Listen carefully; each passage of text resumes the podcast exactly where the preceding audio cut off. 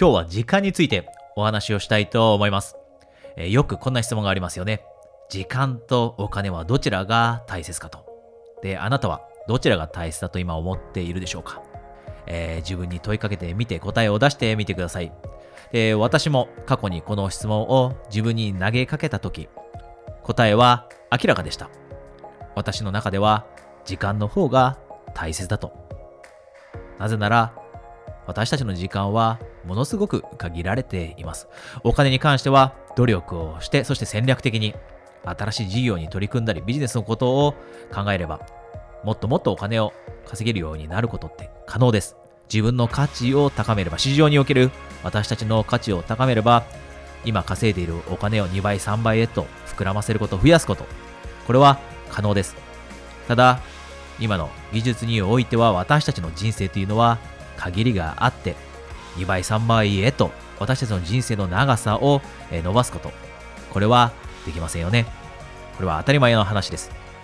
そして、これは人生の面白さでもあって、そして儚いところでもあるとは思うのですが、私たちの人生って一体いつ終わるか、想像もつきません。私たちはいつ、私たちが人生の最後を迎えるのか、それを予測することはできません。だからこそ、時間というのは大切だと。私はこのように感じていました。で、あなたが同じように、えー感じてくれているかどうかはわかりませんが、えー私がコーチをしていてですね、よく、えー出会う言い訳があります。多くの人がやりたいことがあってもできないと。目標を持っているのに、結局目標に挑戦しない。夢に挑戦しない。そんな時に使う言い訳があります。それが、自分には時間がないという言い訳です。あなたもそんな言い訳をし続けて、結局やりたいことを1年、2年、3年とやらなかった。こんな、えー悩みを抱えていないでしょうか。こういった方が本当にたくさんいます。私も実際に自分には時間がないと常に思っていました。だからこそ今日はあえてこのトピックを選んで、あなたが忙しい生活の中でも、じゃあその時間をどのように有効活用できるのかというお話をしたいと思っています。じゃあまずですね、そもそもが、あなたは普段自分がどのように時間を使っているか把握しているでしょうか？もし自分の時間の使い方をしっかりと把握していないのであればですね、今日このビデオを見たこの機会をいい機会として自分のこの1週間のことを振り返ってみてください。そして自分の時間の使い方の棚卸しをしてみてください。自分がどういったことに時間を費やしているのか。そしてその時間の費やし方の中で自分が本来自分の人生にとって何もプラスにならないようなことをしている時間ってどれくらいのパーセンテージを占めているのか？仕事をしている時間そして寝ている時間を除いて自分の人生のプラスにならないようなことってどれぐらい自分ってしてしまっているんだろうということにまずは気づいてみてください。実際にこの棚卸しをですね私はコーチングクライアントとよくしますがそうすると多くの人が予想以上に自分の人生にとって無駄なものに時間を使ってしまっているということに気づきますそしてそれが目覚ましとなってそこからやっぱり自分って時間の使い方しっかりと考えなきゃいけないよねという考え方を持つことができるようになって、えーしっかりとした時間管理ができるようになります。なので、まずは棚卸しをしてください。で、この棚卸しに、えー当たって、え気をつけてほしいのはですね、ただ単に例えばじゃあテレビを見ることが悪いと言ってるわけではありません。SNS を見ることが悪いと言ってるわけではありません。自分の人生にとって大切なもの、自分の人生を前に進めるものか、そして自分の人生にとって重要なものかという観点で考える。で、時として疲れて仕事から帰ってきた時には勉強する代わりに少しリラックスして、そして笑うためにテレビでお笑いを見ることだって大切かもしれません。30分お笑いを見ることは自分にとってプラスに働いたりするものです。でもじゃあその時間が1日に30分ではなくて2時間、3時間となってしまっては、それは途中からその時間はただの無駄になってしまっていますよね。なので、そういった観点で自分の夢にとって必要な行動かどうか、必要なアクティビティかどうか、自分を幸せにするために必要なアクティビティかどうか、そういった観点で、じゃあどれだけ自分の人生に今無駄があるのかというのをチェックしてください。これがまず一つ目のステップとしてとても大切なことです。で、その棚卸しが終わった後にしてほしいことがあります。無駄な時間をできるだけ少なくしてじゃあその代わりに何をしようということを今日もうこの瞬間に決めてしまう決断をしなければ私たちは結局明日になって明後日になって忙しい生活に流されてしまって今までの生活に戻ってしまうことになります。なのでせっかく今棚卸しをしたのであればこの瞬間に自分に約束をしてしまう。そして決断をしてしまう。朝起きていつもはなんとなくぼーっとする時間が1時間あった。それが自分にとって無駄だなと思ったのであればじゃあそのえぼーっとする時間の代わりに何をしようと具体的に。朝は英語の勉強を45分間しよう。だったりじゃあ朝は、えー、この、えー、練習を45分間しようとこういった決断をしてスケジュール帳に書き込んでしまう。そこまでやってしまうと自分に、えー、制約しているということが固まって実際に明日の朝になった時に行動へと移しやすくなります。これが2つ目のステップです。で3つ目のステップですね。この棚卸しをしたとしても実は人によっては本当に忙しい生活を送っているので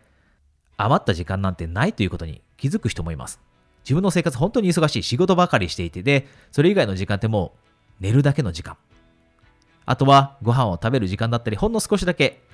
えー、1時間ぐらい時間があるだけでもう実際に自分に、えー、残っている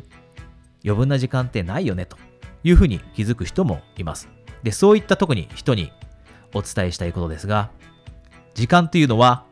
量という観点と質という観点があります。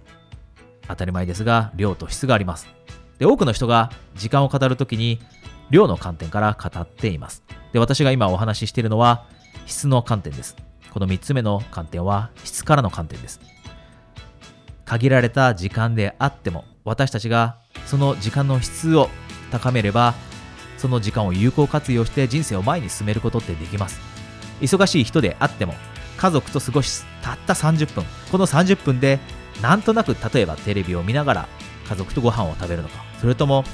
他の自分の意識をそらしてしまうようなことは全てやめて。ただ家族と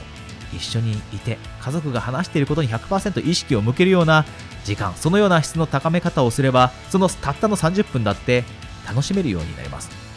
これは勉強だって同じです。仕事だって同じです。練習だって同じです。自分は忙しいから30分しかない。じゃあその30分の質をどうしたら高められるのかを考えてみる。普段は勉強している時仕事をしている時にスマホが手の届くところにある。目に入るところにある。だから誰かからメッセージが送られてきた時には見てしまう。またはなんとなく集中がそれた時にすぐスマホに手を出して SNS をチェックする癖がある。そうなのであればその時間の質を高めるためにはスマホは自分の手の届かない実際に見えないところに置いておくようにする。そうするとそのたった30分の時間であっても勉強そして仕事の効率を上げることができるようになって時間を有効活用して人生を前に進めることができるようになります。なので3つ目のステップとしては限られた時間であってもその質を高められるようには何ができるんだろう質を高められるようになるためには何ができるんだろうということを考えてそしてそれを実践するそうすると私たちがたとえ忙しい生活を送っていたとしても目標に向かって進んでいくこと夢というゴールに向かって進んでいくことはできるはずです。え今日は多くの人が時間がないという言い訳をしてしまってそしてその言い訳に負けてしまって夢を諦めてしまっているのが私としても悔しいので今日この、えー、話題をこのトピックを選びました。私自身も時間がないということには悩んでいました。そして今だって同じです。今だってあなたと同じように私も忙しい生活を送っています。でもその中でも収集力を高められるように時間の質を高められるように工夫をしてそしてできる限り無駄なことに費やす時間を減らして自分の人生にとってプラスになること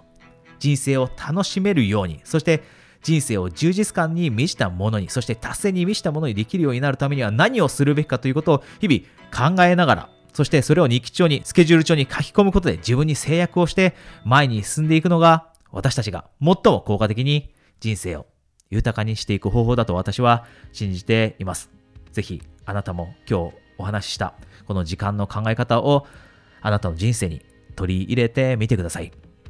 えー、もしですね、あなたがこの時間の管理という面で私と直接相談してもっと時間を有効的に使えるようになって